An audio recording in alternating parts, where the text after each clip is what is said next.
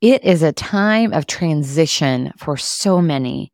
No doubt you are leading through change in some way as life is full of inevitable pivots. My daughter Mason has just finished her junior year at Indiana University. She changed her focus this year and is studying abroad in Santiago, Chile for eight weeks this summer. So there is much transition in her life right now. And she's going to share her struggles and insight over the next few weeks, taking over some of our daily doses of leadership. Check it out.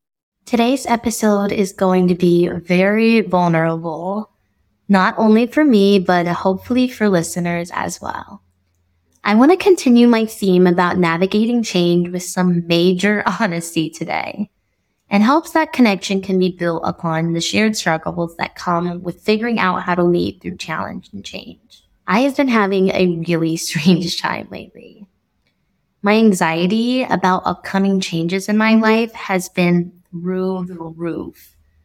I am riddled with a strange mix of excited anticipation and massive fear.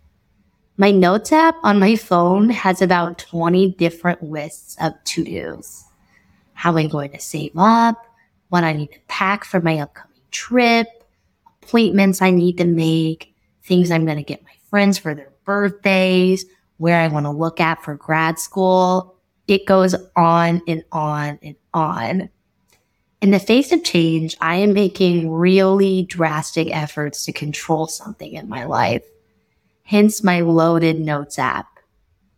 And funny enough, as I was browsing these anxiety ridden notes the other day, I found a quote I had written down a few months ago that was really ironically perfect. It's from the poet Andrea Gibson, and it says, Sometimes the most healing thing to do is to remind ourselves over and over and over.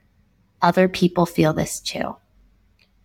I want to do something a little different today and let this quote speak for itself because this concept is pretty much what I'm aiming to demonstrate through my vulnerability.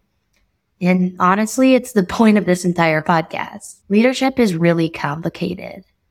Life is really complicated. But there is so much comfort in knowing that you are never alone in your struggles there is always a really huge bank of leaders feeling that exact same way.